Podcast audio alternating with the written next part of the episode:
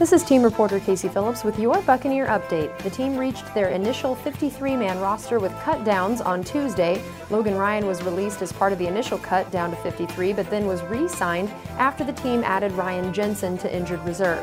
The team also built the initial practice squad, largely made up of returning players like undrafted wide receivers Deven Thompkins and Kaylon Geiger, who made a splash in training camp. The Bucs also traded inside linebacker Grant Stuard to Indianapolis along with a 2023 seventh round pick, getting back a 2023 sixth rounder. You can see the full roster and practice squad on Buccaneers.com and stay tuned for injury updates leading up to the game against the Cowboys.